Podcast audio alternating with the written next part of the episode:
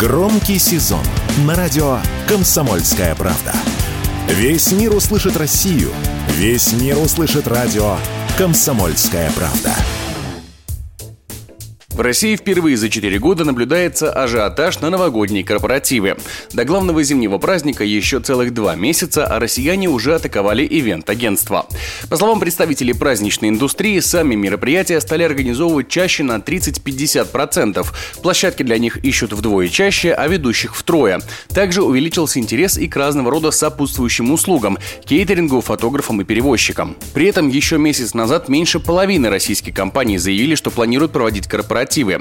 Как рассказал радио «Комсомольская правда», директор ивент-агентства ЕС, доцент кафедры маркетинга Российского экономического университета имени Плеханова Николай Перепелкин, спрос на новогодние мероприятия всегда приходит ближе к праздникам чем ближе новогоднее настроение, тем у многих все-таки оно берет вверх, и люди все-таки планируют какие-то новогодние торжества. Поэтому, в принципе, говорить о серьезном падении и о серьезном росте спроса на такие услуги, наверное, не стоит. В принципе, примерно как в прошлом году спрос может быть чуть больше, поскольку у многих компаний, у многих людей чуть более оптимистичное финансовое настроение в этом году. Однако из-за непростой экономической ситуации и роста цен расходы на новогодние мероприятия увеличиваются, из-за чего компаниям приходится урезать некоторые статьи расходов, чтобы сэкономить. Так почти половина праздников пройдут не в ресторанах, как это было принято раньше. Об этом радио «Комсомольская правда» рассказал руководитель ивент-агентства «Князев», член Совета Национальной ассоциации организаторов мероприятий Сергей Князев.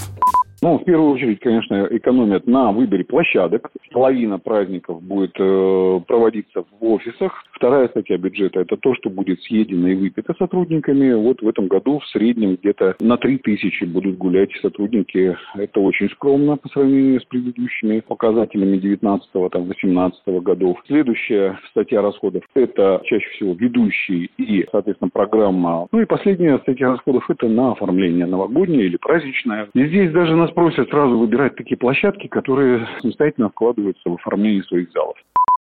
Согласно опросам, наиболее популярными поводами для организации корпоратива в 2024 году станут Новый год, 23 февраля и 8 марта, профессиональные праздники, день рождения компаний и тимбилдинги. Чаще всего праздники заказывают представители производственных компаний, автобизнеса, IT и индустрии красоты. Егор Волгин, радио «Комсомольская правда».